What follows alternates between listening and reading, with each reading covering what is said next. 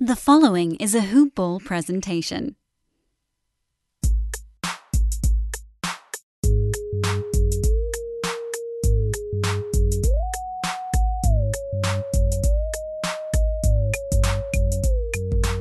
It's the Hoop Ball Clippers podcast. Brandon Marcus here. Hope you're having a fantastic start to the week wherever you are as you listen to this one. We've got a great show ahead. We'll be talking to the voice of the Los Angeles Clippers, Brian Sieman. He was on the first ever Hoop Ball Clippers podcast. We'll get a chance to talk to him for the second time, talk a little bit about the job that he currently has, how he got it, uh, some words of wisdom from Ralph Lawler, and also talk about the team as well with Brian. What he thinks about Kawhi, Ivica Zubac, how great he's been to start the season. So, some good talking points, obviously, with Brian, and always a good conversation when we have him on. But before we start and get to that conversation, don't forget this podcast, like all of our shows, is brought to you by our title sponsor, Hawaiian Isles Kona Coffee Company. Check out their website at hawaiianisles.com or on Amazon by searching for Hawaiian Isles Kona Coffee or on Twitter at High Kona Coffee. So, the Clippers, well, they have been pretty good to start. Their 5 and 2 record pretty pretty impressive. The last time we spoke, we talked about Kawhi and whether he was going to be load managed. Would he play both games? Well, I was wrong. I, I was dead wrong. I thought that he for sure would play both games. And I got to tell you something. I like it and I don't like it. And I'll tell you why. I like it because it means that they don't care about the regular season as much and they're focused on making sure he is healthy when it matters in the Western Conference Finals and the Western West, Western Conference Finals and the NBA Finals. Now, what do I think about it being done so early in the season? Don't love it. He's healthy. You don't know how long he's going to be healthy for. He has not been playing a ton of minutes, averaging about 30 minutes per game. I think I would have been okay if he played 25 minutes in back to back nights instead of playing 31 night. Uh, obviously, you want Pete Kawhi and you want him to be on the floor as much as possible, but this team is very different without Kawhi Leonard. And I would not be surprised if he sits more when PG is out. And frankly, that's why I thought that he was going to play because you don't have Paul George. But you need to make sure he's healthy. So I get it it's just tough because he really is healthy right now. And when he's healthy and he's producing, he didn't play a ton during the preseason, you want him on the floor. And you don't have Paul George. And you want to see how this team works together. But he was load managed, unfortunately.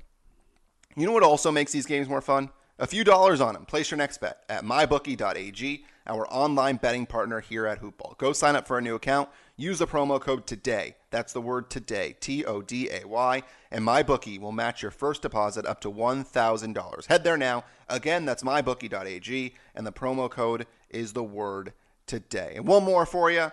Our newest partner, Hoopball, is manscaped.com, the premier website for male specialty grooming products. Use the promo code HOOPBALL on your purchase to get 20% off and free shipping. That's a hell of an offer on a great set of products. Go check out the lawnmower. You'll love it. So please go ahead and check out and help out our sponsor. So, enough yapping for me. What's ahead for the Clippers? A back to back Wednesday and Thursday. Tough games. Milwaukee will be a fun one on Wednesday against Giannis. How will the Clippers do against a very good Milwaukee team? Eric Bledsoe returns to the Staples Center. It's always fun seeing him, the former Los Angeles Clipper. That was tremendous and fun to watch for the Clippers. How will he do? He's been off to a little bit of a rough start. He's been battling back the last couple of games. I know he had an injury to his abdomen, I believe, so he's recovering from that. We'll see how he does against the Clippers. And then we'll be back most likely either Thursday or Friday. If not, then we'll be back on Sunday to recap those games since the Clippers only have two games this week. So without further ado, enough of me. Let's talk to Brian Sieman. Well, what a delight this is. Our first guest on the Hoopball Clippers podcast returns. He is Brian Sieman, the voice of the Los Angeles Clippers.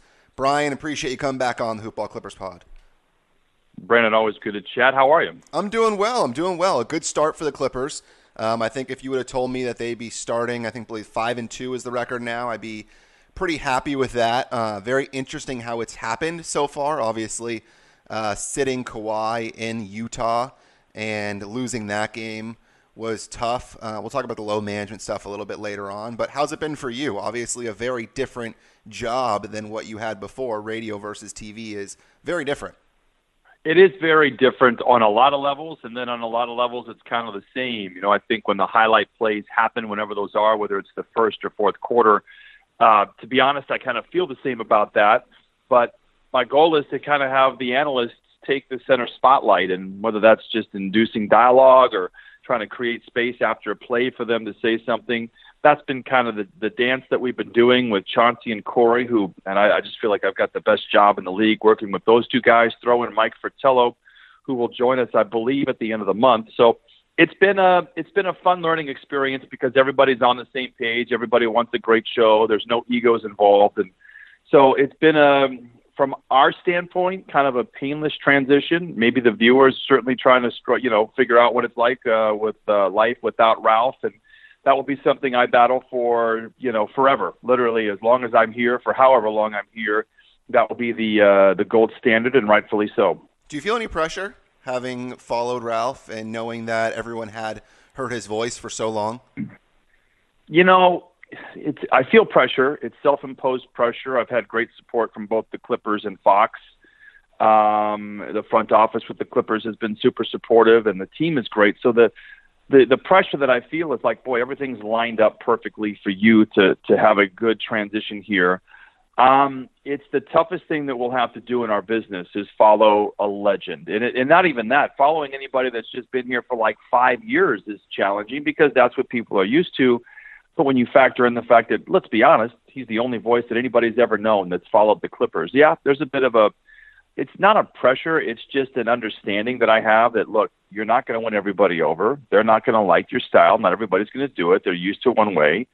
Um, but I do feel good about it. Number one, they're still going to have these games broadcast. So somebody's got to do them.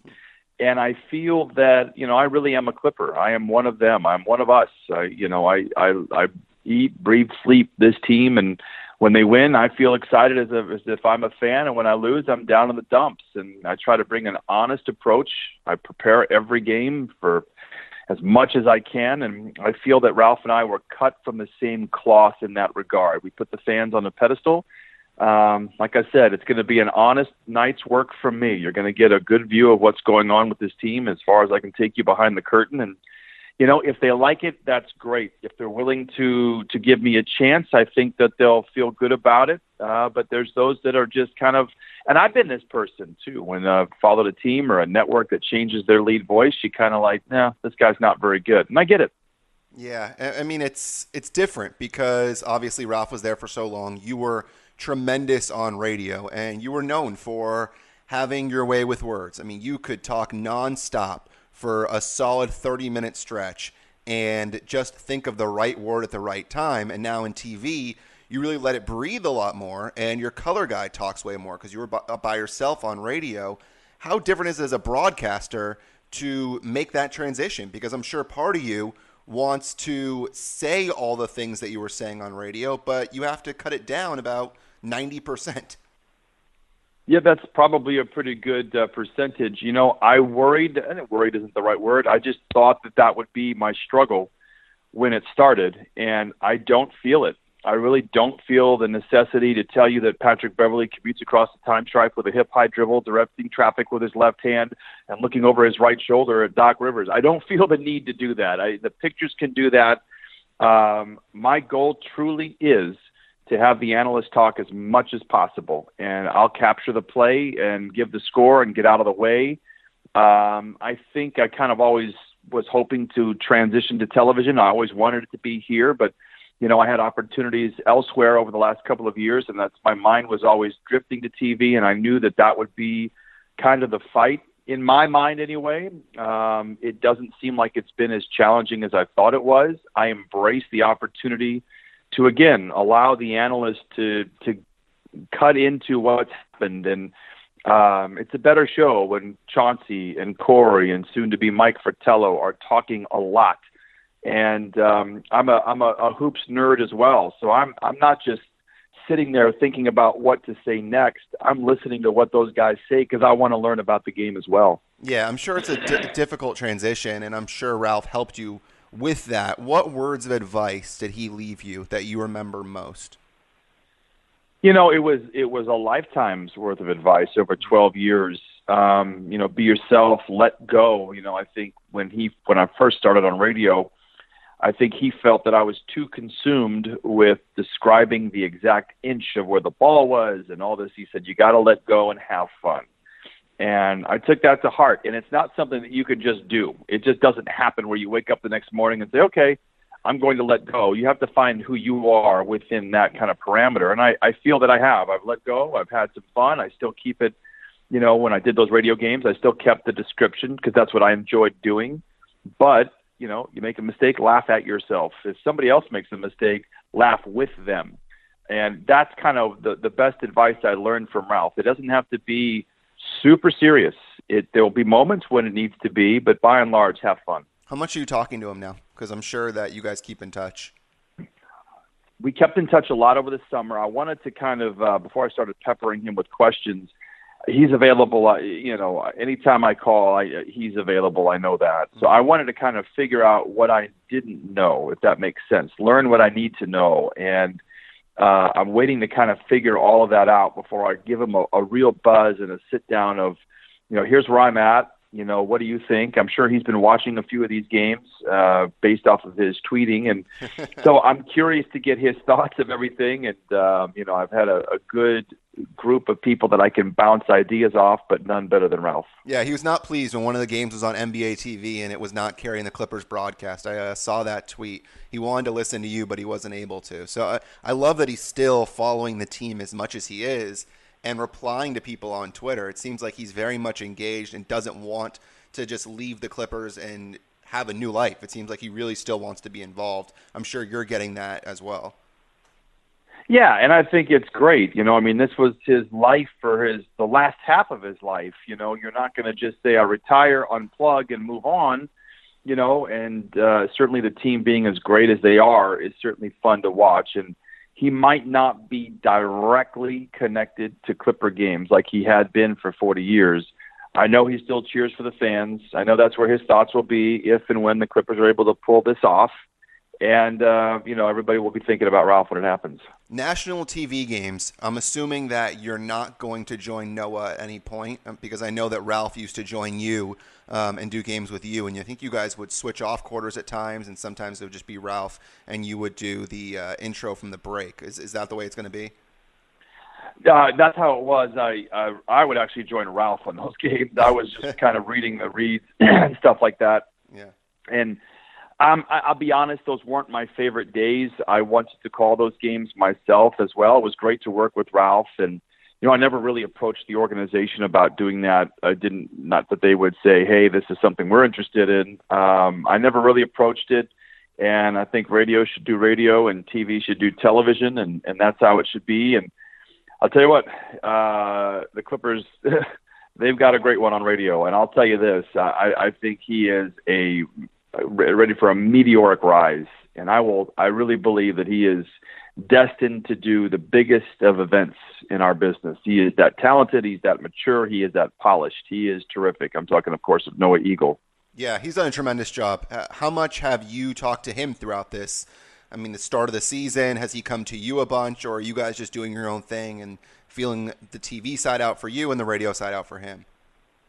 You know, uh, I mean this when I say he doesn't need advice. You know, I'm sure that uh, his advice is more logistics, like where do we park at the airport? Uh, what time do you get there? What about shoot arounds? Um, the kid knows what he's doing, and I don't want to say that as a disrespectful. He's half my age, so I can call him a kid. Mm-hmm. Uh, but under no circumstances, when you talk to him, would you ever understand that he is less than 40. At 22 years of age, he is as impressive of a you know person as I've met. So I, I think I mentioned this in an article or something, but I we had lunch a couple of months ago, right after he moved in, and and I thought, okay, well I'll start giving him some advice on NBA life and what it's like on radio as a solo act. It took me all of a minute to realize he doesn't need this advice. He is, you know, his father, I think, is one of the best announcers that we have, not just now, but I really put him in the top five of all time. I love Ian Eagle uh, as smart as they come, as funny as they get, and it rubbed off on Noah for sure. And I think at the same time, the best compliment you can give Noah, I think he's his own person as well. Yeah, he was on one of our podcasts. I had him on for a while, and he's a really good guy. Like you, once you talk to him, you immediately understand why he got the job, and he is extremely comfortable in his own skin. He's not afraid of the challenge. It seemed like he was ready to go. He talked a little bit about his meeting with Steve Ballmer and how they challenged each other throughout that meeting. Uh, it was it was a good conversation. So if you haven't listened to that, uh, people that are listening to this podcast, go ahead listen back to that. But back to you, how does your prep change for TV versus radio? Because radio, you obviously have a lot of time to kill. Um, during free throws, for example, you tell your own stories. You're not going to be talking to Chauncey and asking him advice. It's just you. So does your prep change at all, or is it the same? It's it, there's more to the prep. Um, like I wouldn't be comfortable. Like we don't talk much about the other team like I would on radio because, as you mentioned, there's a lot of time to fill. Um, but I still would be uncomfortable not knowing that information. You know, knowing about every person on that roster, what's their streak, what's their tendency. I like to know that kind of stuff. You know, just because I'm inquisitive that way. The additional part of the prep um, is making sure that I have questions for the analysts, making sure that, you know, uh, did they play with a certain player? Did they play for this coach? Added, you know, to what I've already done, uh, getting ready for the Doc Rivers interview is much different as well because you match it with pictures. Whereas I would always have my questions written out for Doc when we went in there. But oftentimes, you know, we would go and kind of wind our way around, and maybe I wouldn't get to those questions because he would say something in his response that would make me want to do a follow up, but we're kind of married to pictures on television. Now, I'm not saying that the producers for the pregame show are not flexible, very much they are, but uh, I spend a lot of time making sure that those questions lead into one another and that there's some, you know, non basketball questions involved most of the time. But it's a fun process. It's, you know, it's it's prep. I enjoy doing it. And um, you know, like I said, nothing's really changed. It's just added a little bit more, but stuff I enjoy doing. Let's talk about the team. How, what do you think about the start so far? I mentioned that I thought that the start was solid. Um, obviously, missing Kawhi for a game, you expect a team to probably lose without Kawhi. What are your thoughts on the team start? It's very impressive. You know, go. I haven't checked the numbers today, but going into the game against uh, this is the day after we played Utah that starting lineup was the best lineup in the NBA for lineups that have played over 50 minutes, which is a young season. It's not even a sample size, but but the point is, you've got Pat Beverley who struggled, Pat Patterson who had a couple of good games, has been a good influence on the floor, but not a scoring machine, and Landry Shamet has yet to hit his stride, and yet that starting five is a top three defense, top two offense. It's impressive and there's this guy named Paul George hmm. uh, who has yet to join the fray. I mean, there were you could have looked at that schedule, and you know this homestand that they have is not easy. You know, you've got Milwaukee coming in, you've got Portland coming in in a back-to-back.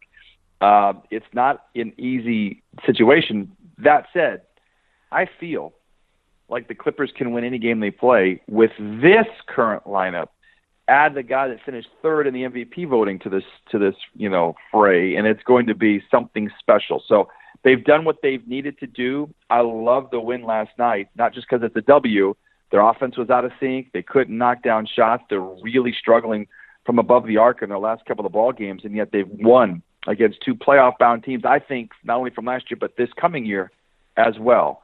So to win with your C offense against those types of opponents going to be very scary, I think, going forward. Yeah, I mean, Kawhi, I think, started one of nine or something like that yesterday. And for him to just continue to shoot, you just tell a guy like that just to keep shooting. I mean, what has it been watching him for the last seven games to start this season, or now it's six since he sat out? What has it been like? Because I, I don't know if you've seen a player like him on the Clippers throughout your entire time.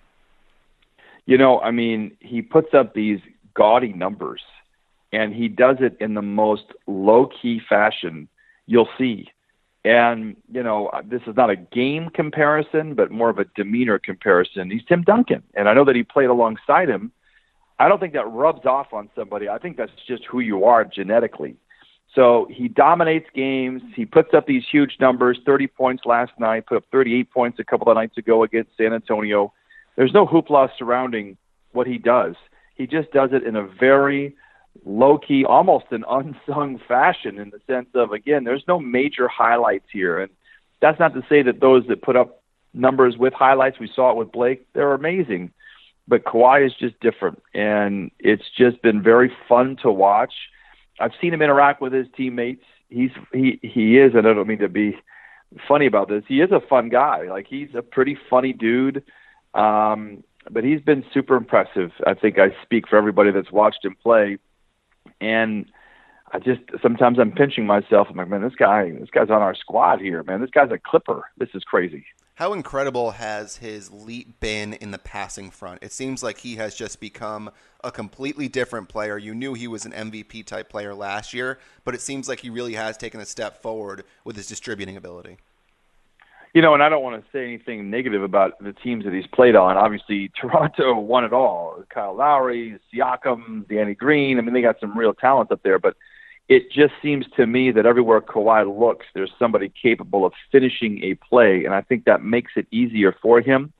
Um, you know, his usage rate against San Antonio was rather high in the sense he really, I think Lou Williams put it best, was incentivized to play very well and to, to dominate that game. But to watch him in every other game, it's been a joy to see that. Like he's he's a good passer. He makes great decisions, and um, he'll add more tools when everybody gets uh, in that lineup. Mentioning Paul George, it's been fun to watch to see him kind of evolve as a player now, and really at the peak of his powers at the right time. How surprised were you to see that Patrick Patterson was starting and it wasn't JaMychal Green? Because I know everybody thought coming into the season it would probably be Green that starts at the four, but Doc decided to go with Patterson and put JaMychal Green in that second unit. Were you surprised at it, and how do you think it's worked out? I was very surprised, and uh, I remember being at the practice the day before opening night against the Lakers, and when they were running their shell drill, Patrick Patterson was out there, and I'm like, that is bizarre. That must that must not be. He must be a placeholder. Maybe JaMychal's a little nicked up. I thought JaMychal Green or Mo Harkless was the other one that I thought would actually start and we started chatting about it. And those of us that were sitting on the bench, like kind of watching everything, and like, you know, he has made a lot of shots in the preseason. We had just come off a an ugly game against Dallas in Vancouver, but Pat Patterson knocked down a lot of shots. And when I asked Doc Rivers about it, that was exactly what happened. He said not only during that game, but throughout practice going back to Hawaii, like every time I watched him, he was hitting shots. Now that's given Pat Patterson some some confidence I don't know if he's going to be prolific like he was against Golden State in the second game.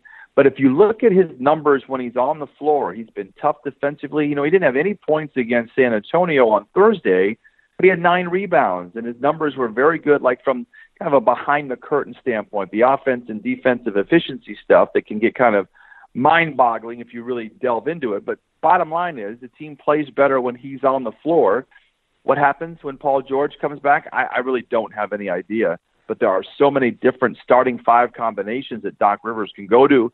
And then you're only going to bolster your bench, whether that's Landry Shamet coming off with Lou and Trez, if JaMychal Green is going to be in that starting lineup, how does that function into everything? It's going to be crazy crazy good for the Clippers, who already have the best bench this year. Doc has a lot of weapons at his disposal, and he seems like he really enjoys having a strong second unit because once the starters are out there and then the second unit comes on, it really just does not go back to being just the starters on the floor except to really start the third quarter. He's able to mix and match and put everyone in different spots.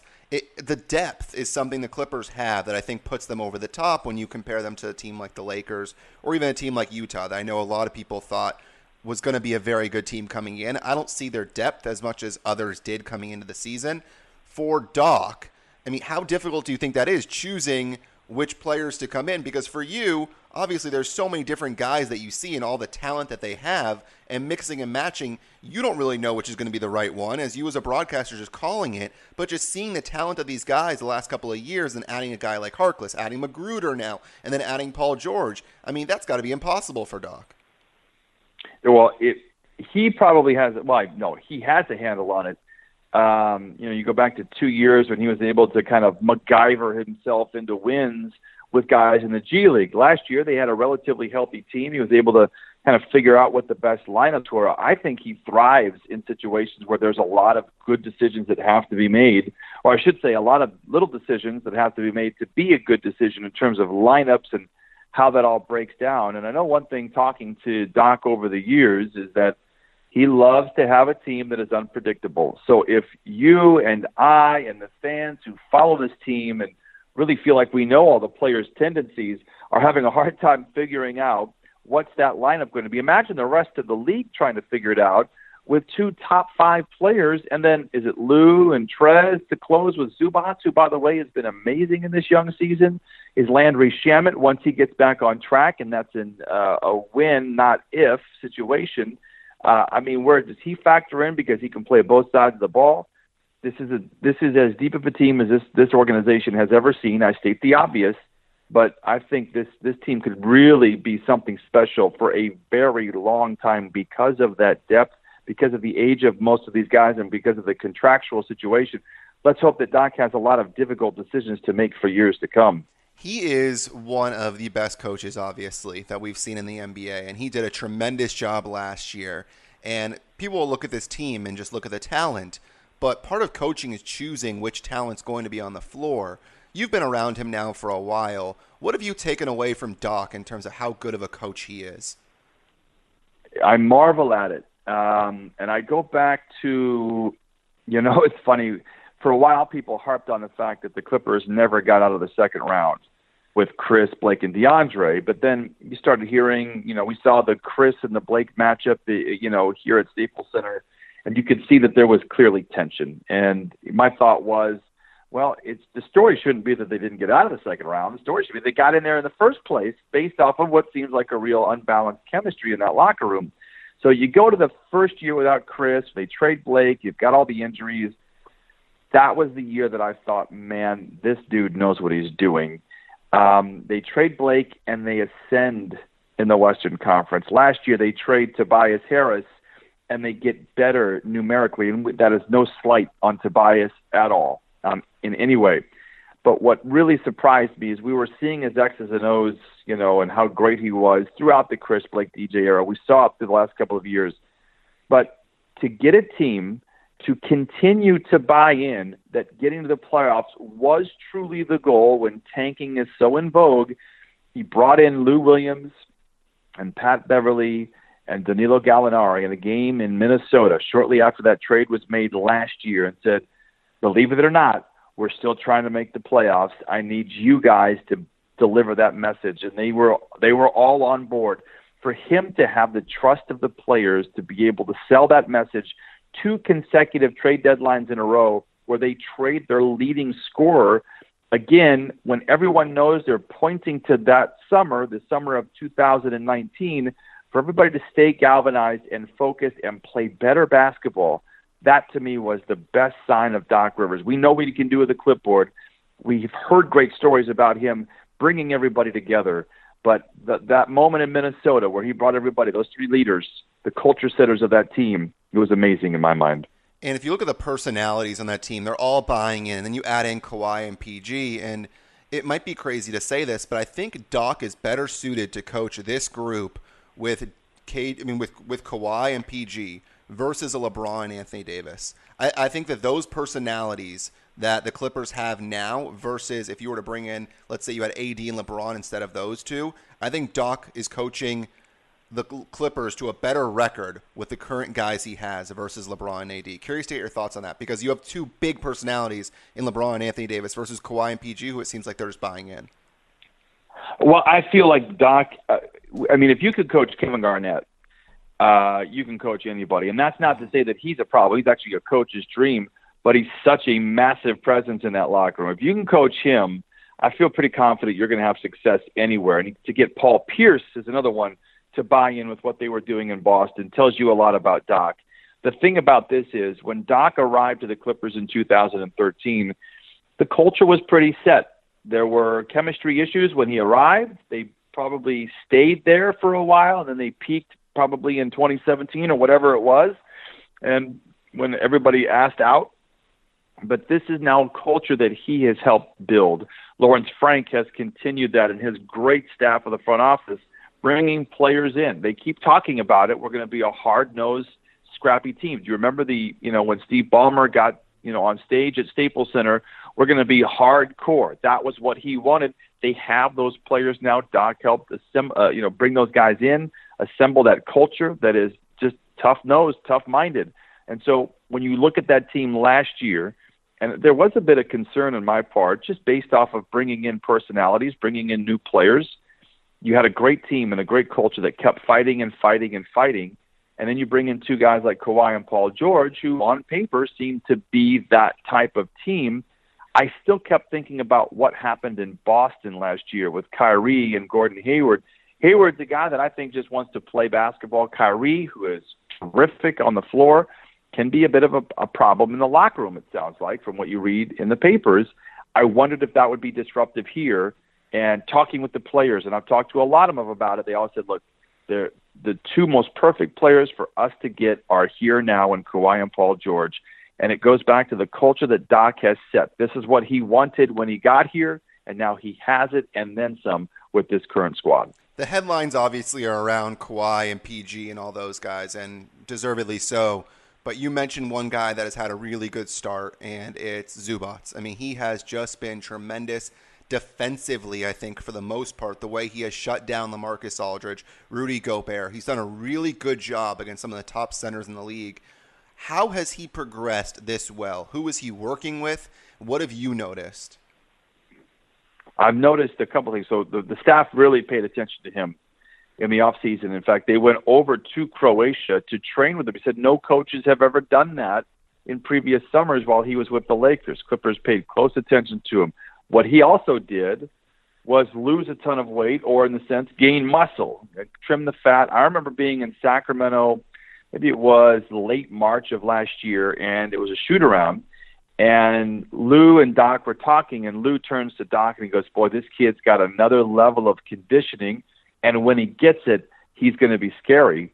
And Doc says, "Oh yeah, we've already got the plan laid out." Essentially, is what he said, and that plan was laid out to Zoo.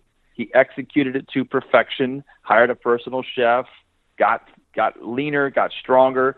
His hands were a problem last year, and I asked him about that when we were in Phoenix about how he feels now. He's like, "Well, I had a ligament tear, I had a bone fracture in one. It was really hard for me to finish. If you look at his numbers last year around the rim, they're very unimpressive for his seven footer. This year, he's one of the league leaders in that category around the iron. Small sample size, but I think it will play out.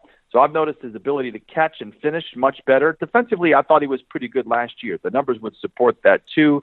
He was very good with the Lakers on the floor on that side of the ball as well. So uh, they knew what they saw in in Zubac. You know, they gave him a four-year deal. I was surprised at the length of contract, but now I, I guess I shouldn't be surprised with anything that that front office does anymore. In, in Lawrence, we trust, and Zubac has been terrific, I think, here in this young season. Are they going to make another move? Do you think? Are, are they going to add somebody to maybe help behind Zoo and Trez? Do you do you think that they need one more piece, or do you think right now they are the team that we're going to see in the next couple of months? I think this is the team going forward. I mean, to get something, you have to give up something, and I'm not really sure what kind of uh, what kind of you know asset that they want to give up. Obviously, they don't have a ton of draft picks. Right now. Um, this team can win it all. The way they are right now, this team can win it all. And you know, if an opportunity presents itself, there's no question that they'll pursue it. But I, I just I think that they value the culture, the chemistry in that locker room they have right now. That making a move, you know, if you take somebody that's a rotational player I mean, that's going to disrupt some things, and I don't think they want to do that. I don't think they need to do that. Yeah, I think the, it was interesting because obviously everybody was talking about Noah before the season started, and they've done well enough right now. I think you include PG and you kind of see where you are uh, and go from there. Obviously, the buyout market, who knows what will happen. One final thing before I let you go Kawhi's load management has been a topic already. He sat out in the first game of a back to back in that Utah game at Utah. The Clippers only have two games this week, but they're a back to back. Do you think he plays in both those games? And, and how difficult, or what do you think of the load management so far? Because it's obviously very early in the season to start managing a guy that didn't even much, play much during the preseason. So, I mean, the load management question is going to be here to stay. There's, you know, um, I don't know a fan that enjoys it, and I get it. I totally understand their view. Um, with Kawhi, you know, who has shown signs of kind of wear and tear on his body over the as the season goes on, you'd rather keep him at a level than have to restore him by sitting him down, if that makes any sense. And mm-hmm. he's finally tuned into his body. This is a guy that does get extra treatment. When we go to a city, he doesn't go out to eat. He goes to the trainer's room and they work on his body and he takes care of it, much like Blake did. Uh, unfortunately for, for Blake, obviously riddled with injuries. They're trying to avoid that with Kawhi here. I'd rather keep him well and maintain him that way than bring him up. The load management thing is going to be a, a question that we always have. I'm not privy to the schedule.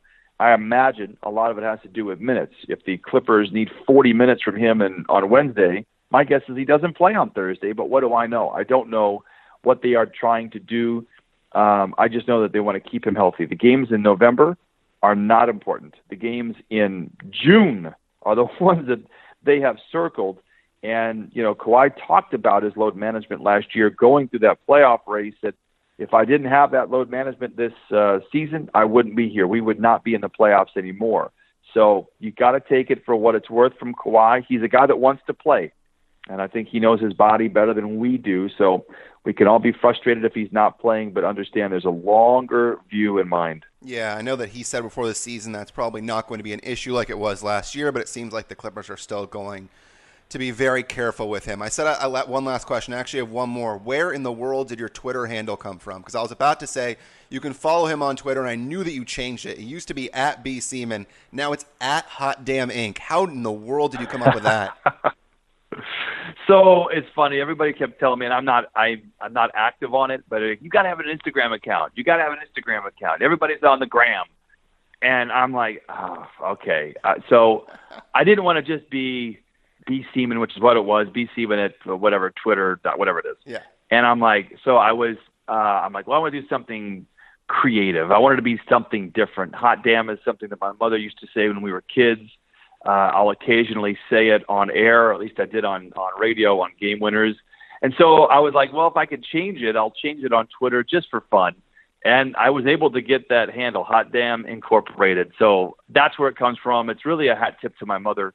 Uh, and so I, I don't even know if she knows that I've done that, but she has heard me say hot damn. She asked me where it came from, and I reminded her that she said it a lot when we were kids. And so that's where, again, it's a hat tip to mom. And you can follow him on Twitter at Hot Damn Inc. And we're eventually we're going to get you on Twitter enough where you're there pretty much every day and tweeting a bunch of stuff. But that day will come it's at some point. It's hard. It's just hard. Like I just sit there and I'm like, why does anybody care about that information? Because they do. And that's where I, I just, I just, I need to let go. I I agree with you. It's a great tool, and I have I have great access to the team, and I want to share that with everybody. Uh, but sometimes I, I I'll tell you, I probably have a couple of tweets a week where I'm like, I'm gonna put that out there, and then I'm like, who cares? Nobody cares about you. Just let it go. Just, just post, a, just post a selfie. Post a selfie with you and Corey before a game, or you and Chauncey, or something, or your uh, your vantage point from where you are. It's weird, but people like that kind of stuff. I will do it. I'll take your advice. All right. All right. Well, I appreciate that. Thanks again for coming on, Brian. Always great having you, and uh, hope we can have you on soon on the Hoopball Clippers podcast. Anytime, my friend. Hope you enjoyed that conversation. It was good to have Brian back on. Uh, when we had him on the first time, it was rumored that he was going to be the new voice of the Clippers replacing Ralph, but he couldn't actually talk about it.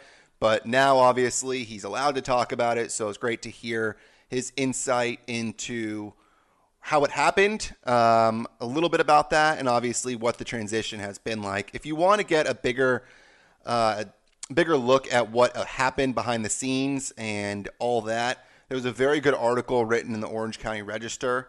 Um, I believe it was Miriam Swanson that wrote the article. Uh, I think that's how you pronounce her first name. I hope that's the case. But she did a really good job with it. I didn't want to rehash all that because it would just be repeating the same thing that people have already read. So I wanted to try and talk to Brian about different things that weren't brought up. So just go ahead, read that conversation um, on the Orange County Register if you have not already to hear about how he got the job, um, his meeting with Ballmer, all that kind of stuff. It was interesting for sure. Now, what's ahead for the Clippers? Wednesday and Thursday, a back to back. Brian mentioned it. I talked about it with Kawhi. Are we going to see Kawhi both games? I was dead wrong in my prediction in the last podcast where I said that he was going to play both in the back to back. I really thought that they were not going to manage him as much as they are. Uh, but these games are both at home versus Milwaukee and versus Portland. Two good teams. So the question is, does he play both? And I think right now, I think he does. But that being said, I think Brian is right. If Kawhi has to play a bunch of minutes against Milwaukee, we probably will not see him in Thursday's game. But obviously, we'll have to see what does happen. Don't forget, you can always follow the podcast at Hoopball Clips. You can follow me at BD Marcus. Go ahead, tweet at me. Let me know who you want to be on the show. Let me know what you think of the show. iTunes, please go rate and review the podcast. Give us a five star review and give us a five star rating and review the podcast as well. It does help us a lot and it means a lot. Again, thank you so much for listening. I hope you enjoyed this podcast. A good chat with Brian Sieman We'll be along. Hopefully, my goal is to do a podcast on Friday, either Thursday or Friday. I'm leaving to travel with my the women's basketball team that I broadcast for, so I won't be able to do one during the weekend most likely, um, unless I do one on Sunday. So it's either going to be I know it's a many different dates I'm giving you, either be Thursday, Friday, or Sunday that we release the next podcast. The Clippers only play two games this week though, so it'll be reviewing obviously those two games in the back to back. So until next time. I'm Brandon Marcus saying so long. Hope you enjoy this one, and we'll talk to you next time.